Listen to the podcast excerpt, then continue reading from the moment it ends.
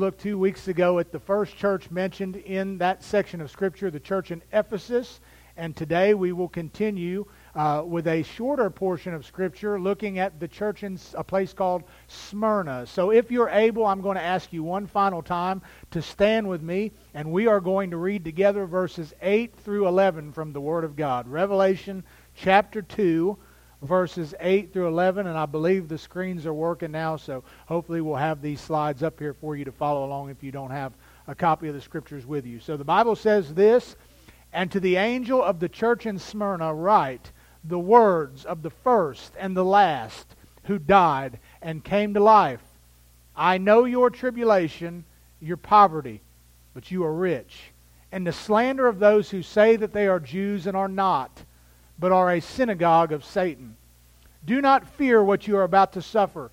Behold, the devil is about to throw some of you into prison, that you may be tested. And for ten days you will have tribulation. Be faithful unto death, and I will give you the crown of life.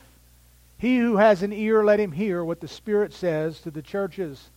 The one who conquers will not be hurt by the second death. Father, again, we ask your blessing on your word. May you increase as I decrease, and we'll give you praise for everything that happens here today. In the name of Jesus, we pray. Amen. Thank you. You may be seated. In a place called Izmir, Turkey, today, approximately 5 million people reside in this city. Uh, in John's day, it was known as Smyrna, and about 100,000 people resided there. So we can see over the centuries that this city has grown exponentially. Uh, it's not a place that has been excavated. I showed you a lot of slides last week of the excavations and the archaeology that has been done in Ephesus. Smyrna is a modern city, and so much of that stuff is still buried beneath uh, what we see today. And so when we think about Smyrna, uh, it's a name that derives its meaning from the word myrrh. If we think about it Christmas time, we, we talked about the wise men that bring the different gifts frankincense, gold, and myrrh. It was a perfume, if you will, that had to be crushed and it would let out this pleasant aroma, but it was not something that was good to taste. And so the name myrrh literally means bitter. And when we think about what's going on in this city, especially as John writes to them, we could certainly say that uh, in a lot of ways they were facing a very bitter trial. They were going through some very, very hard times. The interesting thing about Smyrna is that they were obviously under Roman control, as was all of that region, but they were considered a free city, if you will. And so while they answered to Rome, there was no Roman presence there. So they kind of let Smyrna operate, uh, you know, without the watchful eye being right over them. And because of that, Smyrna had a, a deep devotion to Rome. Even though their presence wasn't there, they were very dedicated to Rome. It was one of the first places that set up emperor worship, uh, and they were very faithful to the Roman people. And so you can only imagine how that would bide for Christians who are already under the watchful eye of Rome and also were not liked by the Jews. So they had it coming at them as believers from both sides. And so what's interesting about church history, which I enjoy history in general, is obviously we know that John is the recipient of, of this revelation, these visions that he is receiving. And John at this point is probably around 90 years old. Uh, he would live to be around 100, and so John is up in years. He has been uh, beaten and boiled in oil and all different kinds of things. Now he's exiled to this island, which we talked about two weeks ago uh, on the Isle of Patmos. And yet here he is still faithfully serving and preaching the gospel to anyone that would listen to him. And John would tend to these churches, Ephesus in particular. Uh, the stories and traditions say that they would carry him in in his later years because he could hardly walk and just seat him in front of the congregation and allow him to speak to them and share the testimony. Imagine what it must have been like to hear from a man that walked and talked and touched the Lord Jesus face to face. Imagine if we could have someone come in and share a testimony firsthand like that. What a joy it must have been for those Christians. But John had a man that he was discipling, that he was mentoring, if you will. This man's name was Polycarp. Polycarp is what we call one of the early church fathers. And so John is pouring into him, he's investing in him, and eventually John would send Polycarp to become the bishop or the overseer of the church in Smyrna.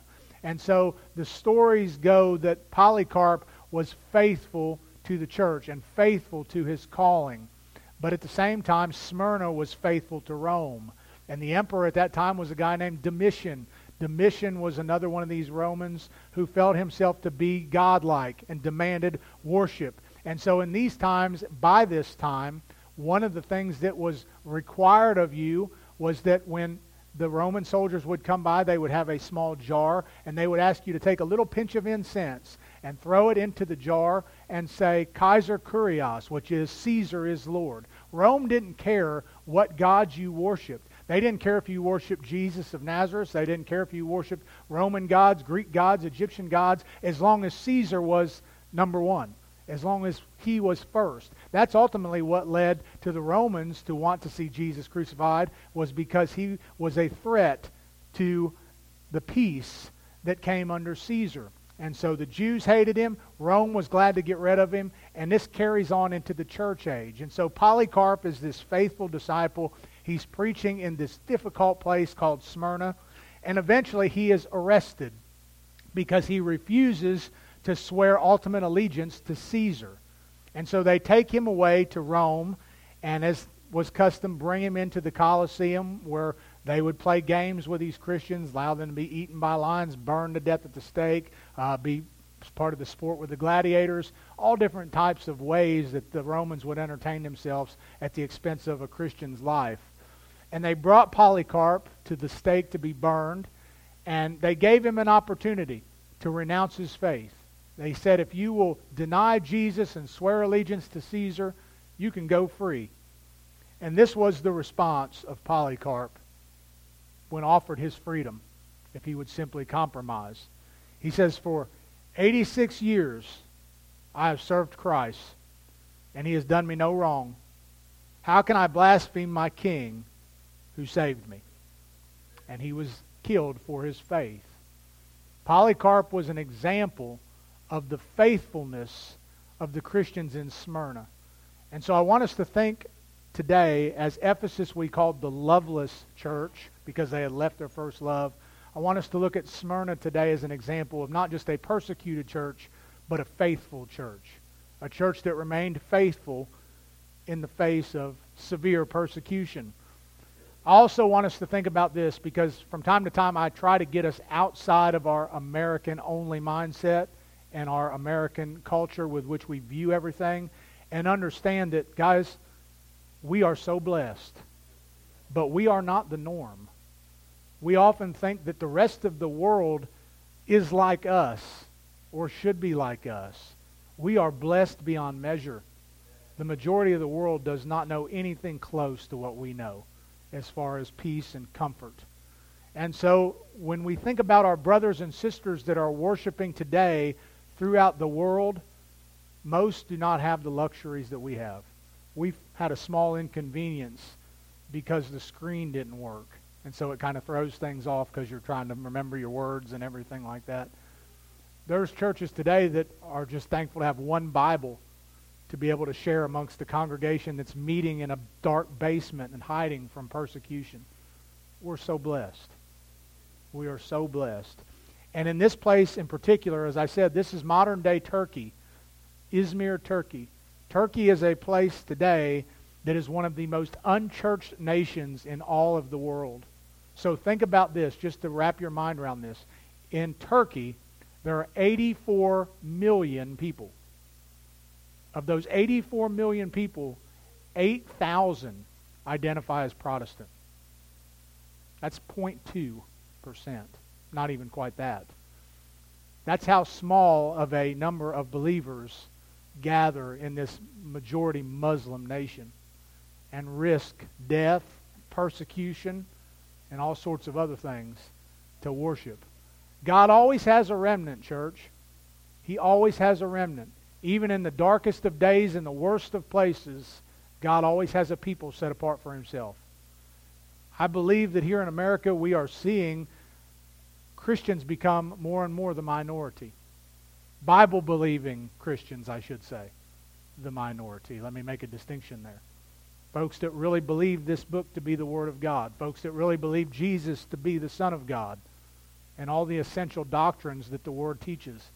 We have replaced those things, many churches have replaced those things with feel good, man centered theology where sin is not mentioned and hell is not talked about and judgment is not preached and repentance is not called for. And I'm thankful that God still has a remnant, whether it be here or other churches, that still faithfully believe and preach the whole counsel of God. And so we look at this church today, and I pray that I've asked you each week to say if, if God were to write us a letter and tie it in with one of these churches, which letter would we receive? And I pray that perhaps it might be the letter that he sent to Smyrna, the faithful church. I want you to see a few things today that I hope will encourage you and perhaps convict you, if need be, about this church. He opens with this, this salutation, if you will, to the angel, the messenger of the church at Smyrna. Write the words of the first and the last who died and came to life. Immediately, with that introduction, Something ought to rise up inside of you as a believer. Something ought to encourage you when you read those words. I think back to the opening chapter of Revelation, chapter 1, verse 8, where Jesus said, I am the Alpha and the Omega, the first and last letters of the Greek alphabet. I am the first and the last, he's saying, who is and who was and who is to come, the Almighty we see that in this opening benediction, the Lord Jesus is declaring who he is. The word revelation is an unveiling, and we are getting an unveiling view of the glorified, majestic Christ. We are getting to see him face to face. In Revelation 1, verses 17 through 18, John says this When I saw him, when I saw this Christ, I fell at his feet as though dead. But he laid his right hand on me, saying, Fear not. I am the first and the last and the living one. I died, and behold, I am alive forevermore. And I have the keys of death and Hades. Jesus, my friends, is not just one God among many. He is the God. He is the Almighty. He is the name above all names. He is the living God that we serve today. I love that old hymn. I serve a risen Savior. He's in the world today. He walks with me and talks with me along life's narrow way. What a joy it is to serve a risen Savior that lives within our hearts, that knows our cares and concerns, that has left precious promises to the saints so that we can trust Him through whatever we face. Some of you today are facing your own individual tribulations. God knows. God hears. God sees. And God will answer according to His plan and purpose in your life. He promises this to the church in Smyrna. He tells them that He is the first and the last. That means that He's eternal. He had no beginning and He has no end. Nothing catches God by surprise. He's timeless. He's outside of time. He stepped into creation at the incarnation. The Word became flesh and dwelt among us. He suffered, He died, He rose again. But make no mistake, Jesus didn't come into existence at the incarnation. He has always been. He just took on flesh so that He could lay down His life for you and me. That's the glorious truth of the gospel, of the person of Jesus. Fully God and fully man in one human being. Not only is he eternal, it says that he was dead and he is alive. And I wish with everything that is in me that believers would start living as though they believe that. I wish that we would walk around today with a little bit more confidence and a little bit more boldness, not in ourselves, but in knowing that if Jesus Christ is who he says he is, and if Jesus Christ could overcome the grave then there is not anything that we are going to face that he can't handle. There's not anything that is going to come against us that is ultimately going to defeat us. We may suffer these trials, we may suffer unto death, but we will never die, church. He told Mary and Martha when they stood weeping at the grave of Lazarus that they were worried and they said, We know we'll see our brother again. And he said, I am the resurrection and the life. Whoever believes in me, though he die, yet he shall live. And whoever believes in me shall never die. Do you believe this? We will all die physically, but friends, in Christ, we have an eternal promise to rule and reign with him in glory. That ought to encourage and strengthen you every day when you face these various trials, knowing that this is all temporary. It ought to cause us to live with a loose grip on anything of this world.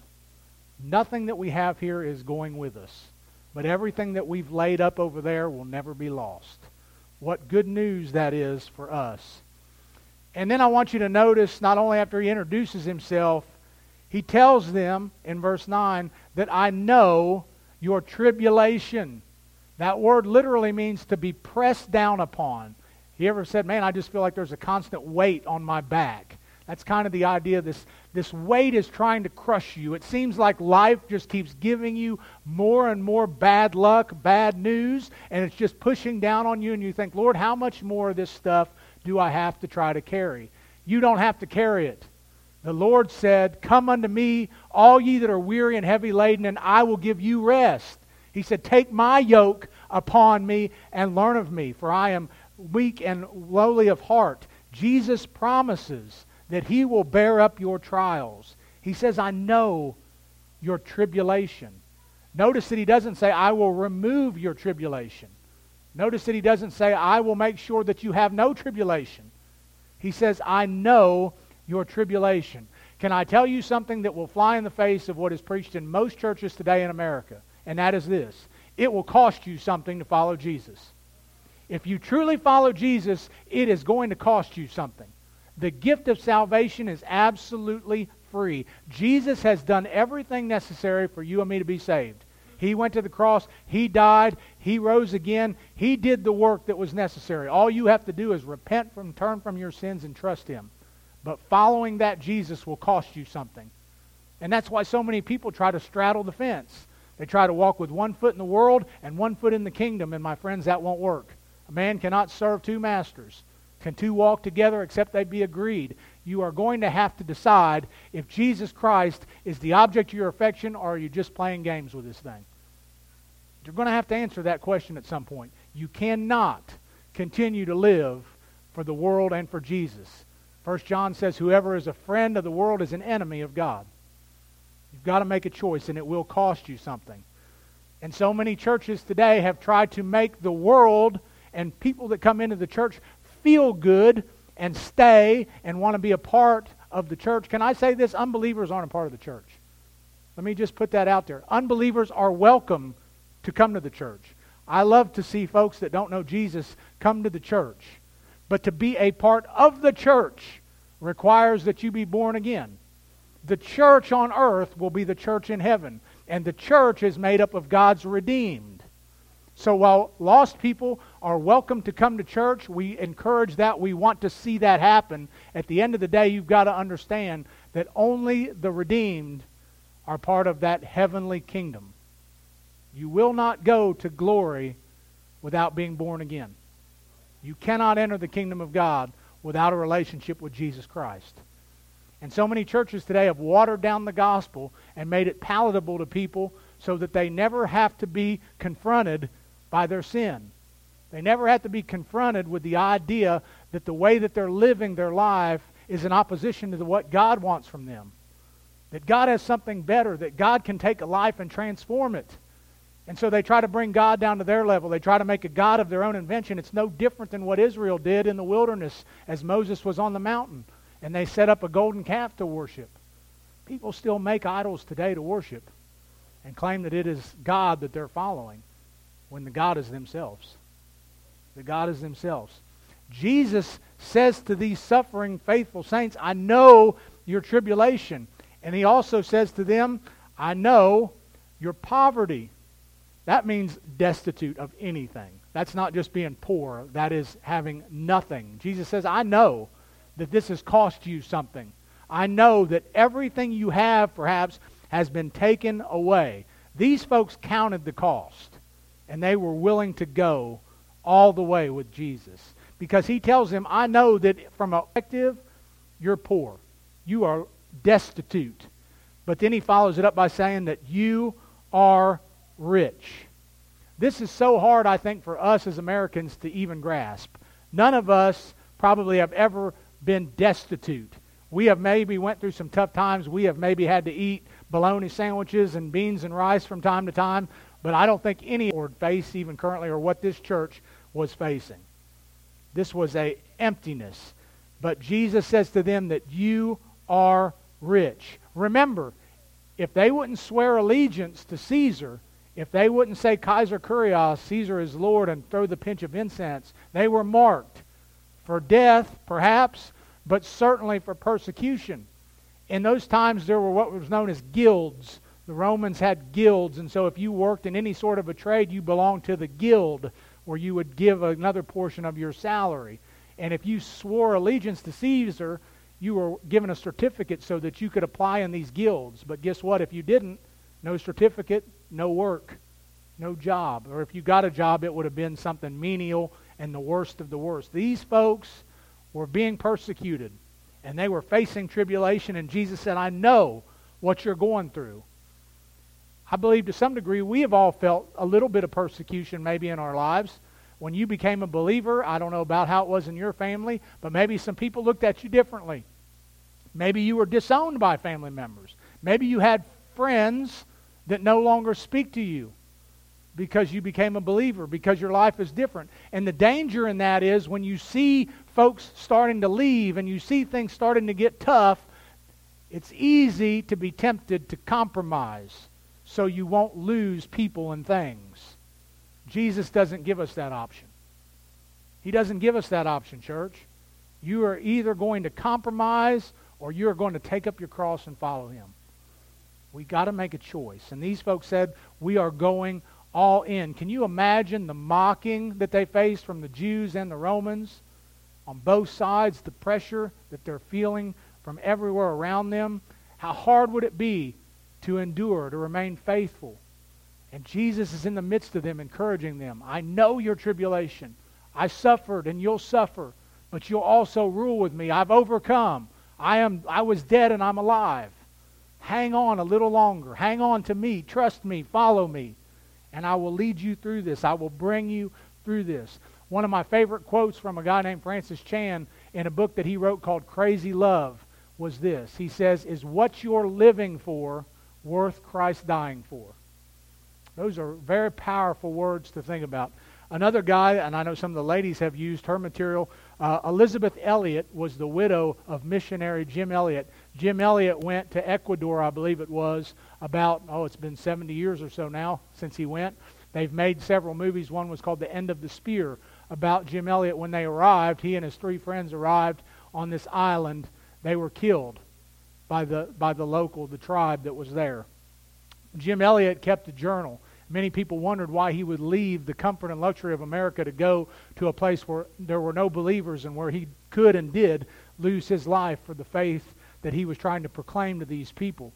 And he said this, one of my favorite quotes. He said, He is no fool who gives up what he cannot keep to gain what he cannot lose. I'll read that again. He is no fool who gives up what he cannot keep to gain what he cannot lose. Think about that today. Jesus knows their poverty. He says, I understand your tribulation and your poverty and the slander. The King James uses the word blasphemy there, which is literally what is going on. It's a speech that injures someone's name. Many of us have perhaps experienced slander at some point in our lives. He says that is what is happening to these Christians. They're being slandered, they're being blasphemed. Oftentimes, Christians were accused of cannibalism when they take the Lord's Supper. They were accused of being traitors to Rome and all sorts of things that were not ultimately true, but they were persecuted because of these things. People are going to say nasty, untrue, hurtful things about us. They're going to. And people are going to believe that. Unfortunately, we know that there are Christians or professing Christians, supposed Christians, that have done terrible things in the name of religion. And because of that, the world thinks that all of us are that way. Many people will have nothing to do with church, especially if you have Baptist on the sign, because they have this preconceived idea of what we are and who we are and how we do things. And that's unfortunate. It's difficult. And there is pressure at times to, to compromise and to say, well, maybe we should do things a little different so that we're not talked about that way or we're not mistreated that way. But we have to remain faithful to who we are and to who we are belonging to, to whom it is that we follow.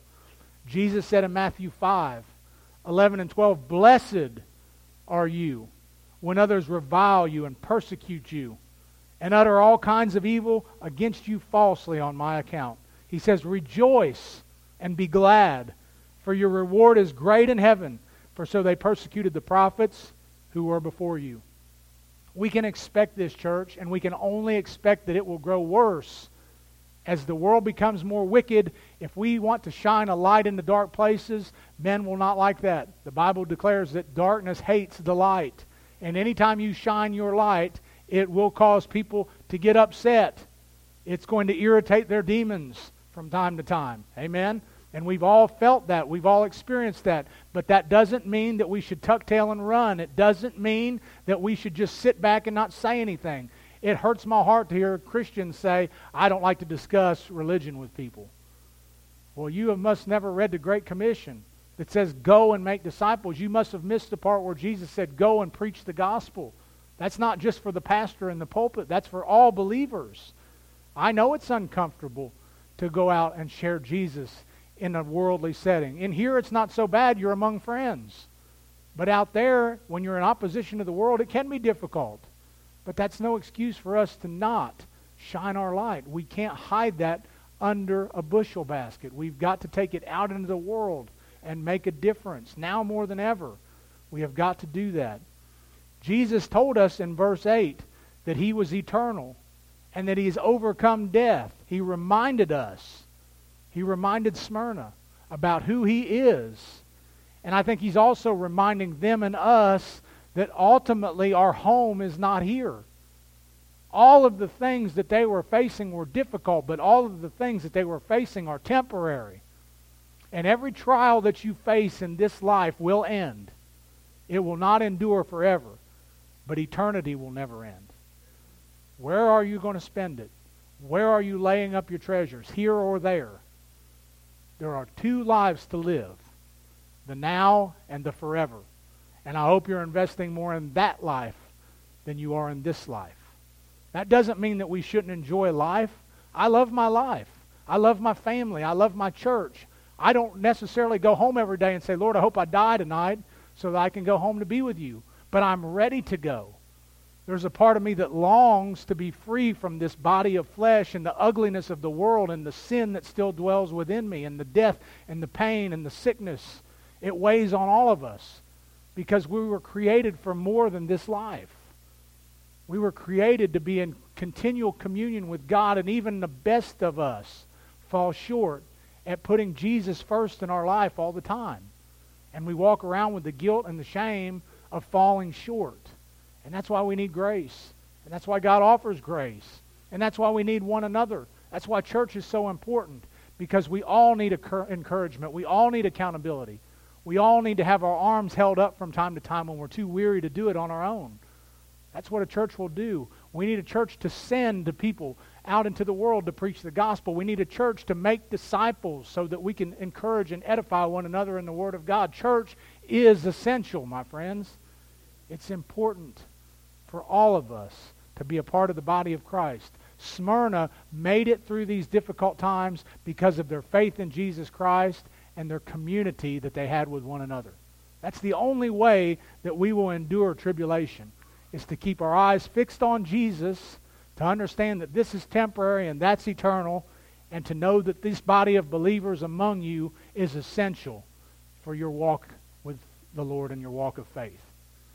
I think that Hebrews 12, verses 1 and 2, bring out that point very well. I want to read those verses to you this morning. It says, Therefore, since we are surrounded by so great a cloud of witnesses, let us lay aside every weight and sin which clings so closely, and let us run with endurance the race that is set before us. Looking to who? To Jesus, the founder and perfecter, the author and finisher of our faith, who for the joy that was set before him endured the cross, despising the shame, and is seated at the right hand of the throne of God. Jesus said, because of this great cloud of witnesses that surrounds us, we should lay aside every weight, every burden, every hindrance, if you will, and sin which clings so closely to us. This is speaking to believers. Sin is still a struggle in the life of a believer. We come in here oftentimes and we try to pretend that we don't have struggles, that we don't have sins. If that was the case, I wouldn't need to give an invitation. If everything was perfect and everything was fine, there'd be no need to give an invitation. The invitation is to come to Christ, to come in repentance, to come and be refreshed. Those are opportunities because we all need that.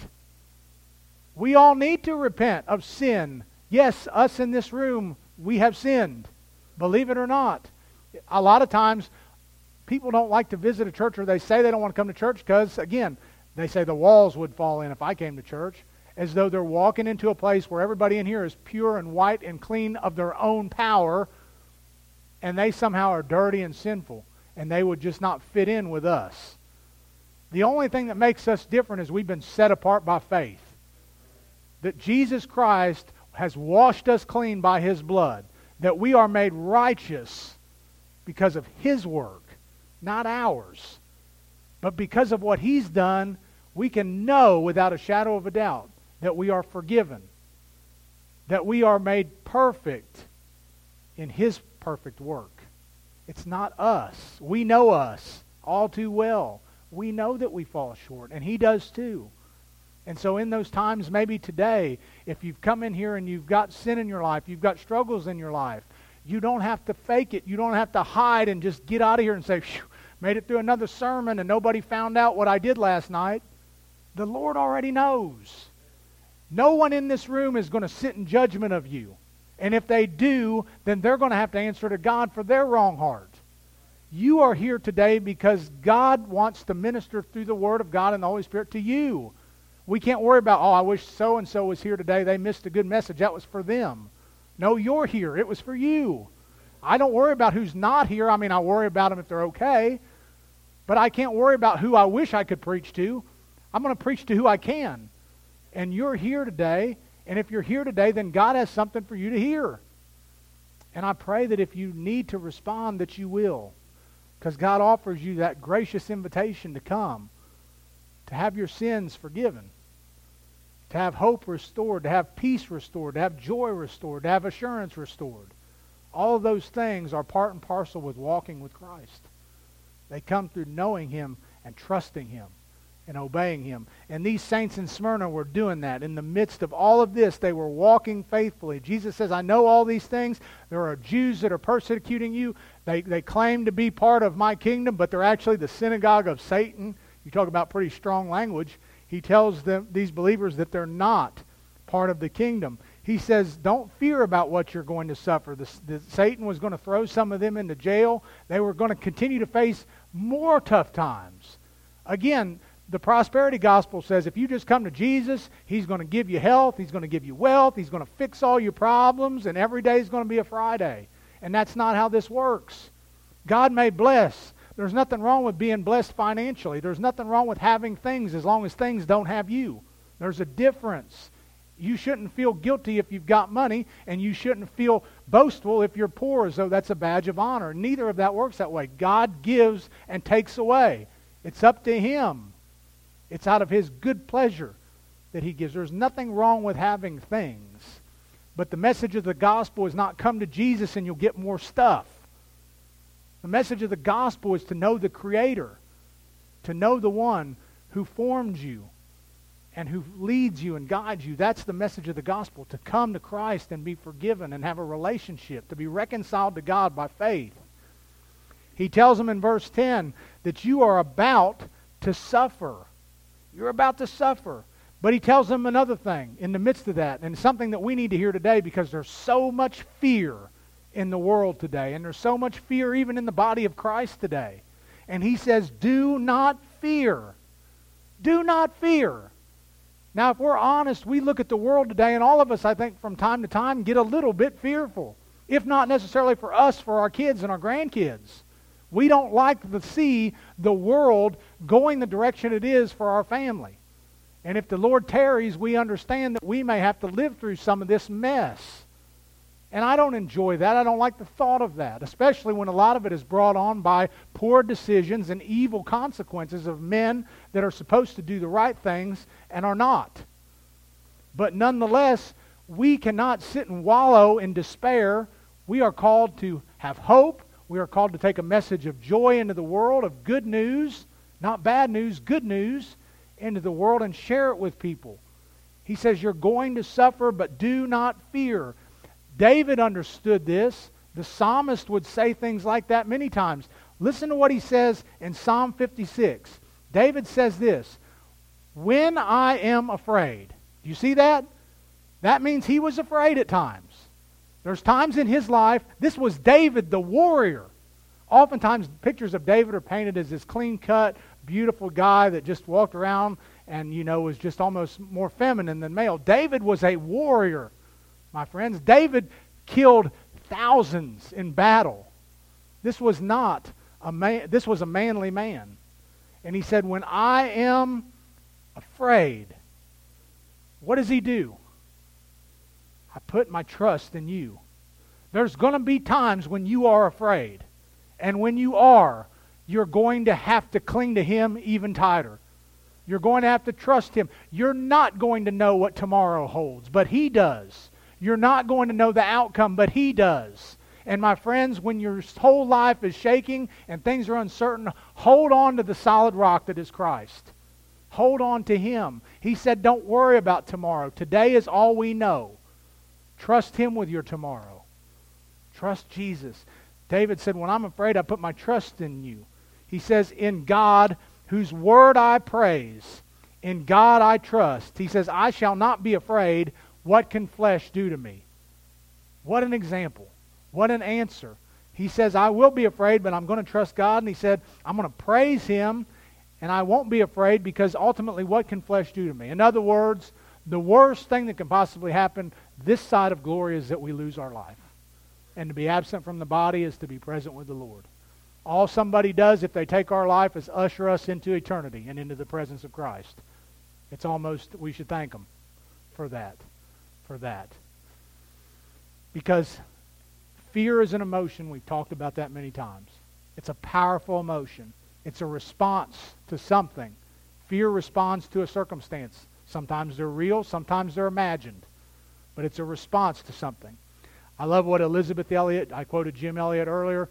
Elisabeth Elliot said this Fear arises when we imagine that everything depends on us. Fear arises when we imagine that everything depends on us. Aren't you glad today that everything doesn't depend on us? That we don't have to have it all figured out? That we don't have to have all the answers? That we're not in control, but someone greater than us is? The perfect Son of God is in control. Nothing is going to happen. A sparrow doesn't fall from the sky without him knowing it. Aren't you glad that that's the God that we serve and that we know? I pray that you know that God today. I pray that you know him because there is a peace that passes all understanding when you're in the midst of a storm to know that Jesus is in the boat with you. It makes a difference. He still calms storms, my friend. He may let you go through it for a while, but he'll go through it with you. He'll be in the fiery furnace with you when you're going through it. We'll wrap up with this word from the church at Smyrna. He says, Be faithful literally be believing. Be faithful even unto death. They were staring death right in the face and yet remained faithful. I want to say this.